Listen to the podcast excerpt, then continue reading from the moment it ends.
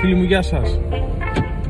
Είμαι ο Μιχάλης Οφητούσης και σήμερα θα μιλήσουμε και πάλι για πωλήσει.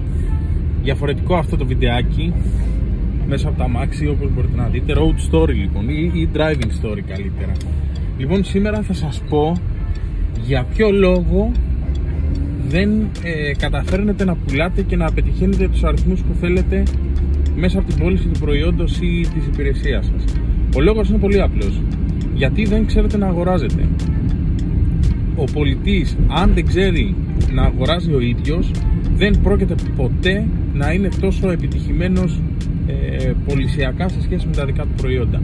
Σκεφτείτε τι κάνετε όταν θέλετε να αγοράσετε κάτι. Είτε είναι μια ηλεκτρική συσκευή, είτε είναι ένα ρούχο, είτε μπορεί να είναι ένα ρολόι.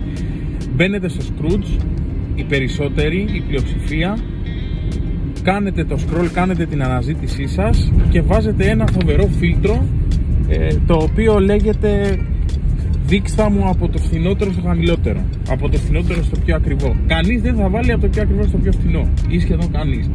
Άρα μπαίνετε στη διαδικασία αγοράς κρίνοντας πρώτα απ' όλα από την τιμή.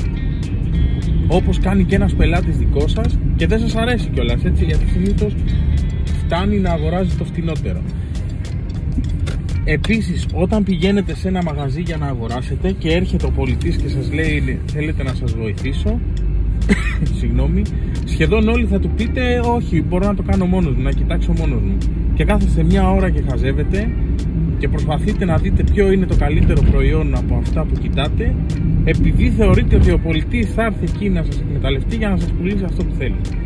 Εάν λοιπόν εσείς οι ίδιοι σαν αγοραστές δεν βγάλετε από την οτροπία σας ε, αυτές τις συμπεριφορές και ειδικά συμπεριφορές προς συναδέλφους γιατί οι συνάδελφοι είναι και οι πολιτές ανεξάρτητα από το τι διαφορετικό προϊόν μπορεί να πουλάνε τότε και οι δικοί σας πελάτες δεν πρόκειται να αλλάξουν αυτή τη συμπεριφορά και αυτή την οτροπία.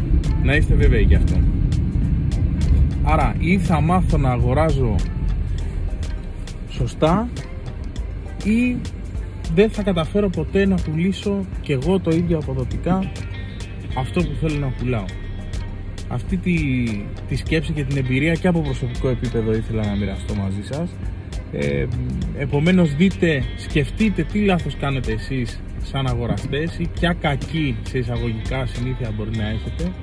Διορθώστε τη και έτσι θα γίνει και η δικιά σας η δουλειά πιο εύκολη. Αυτά για το σημερινό ε, βίντεο. Πρέπει να οδηγήσουμε και με ασφάλεια. Μέχρι το επόμενο road story σας χαιρετώ και μην ξεχάσετε να επισκέπτεστε το κανάλι μας στο YouTube και τα κανάλια μας στα μέσα κοινωνικής δικτύωσης να παίρνετε πληροφορίες και να τις εφαρμόζετε για να κάνετε την καθημερινότητά σας καλύτερη. Είμαι ο Μιχάλης Οφητούσης και σας χαιρετώ.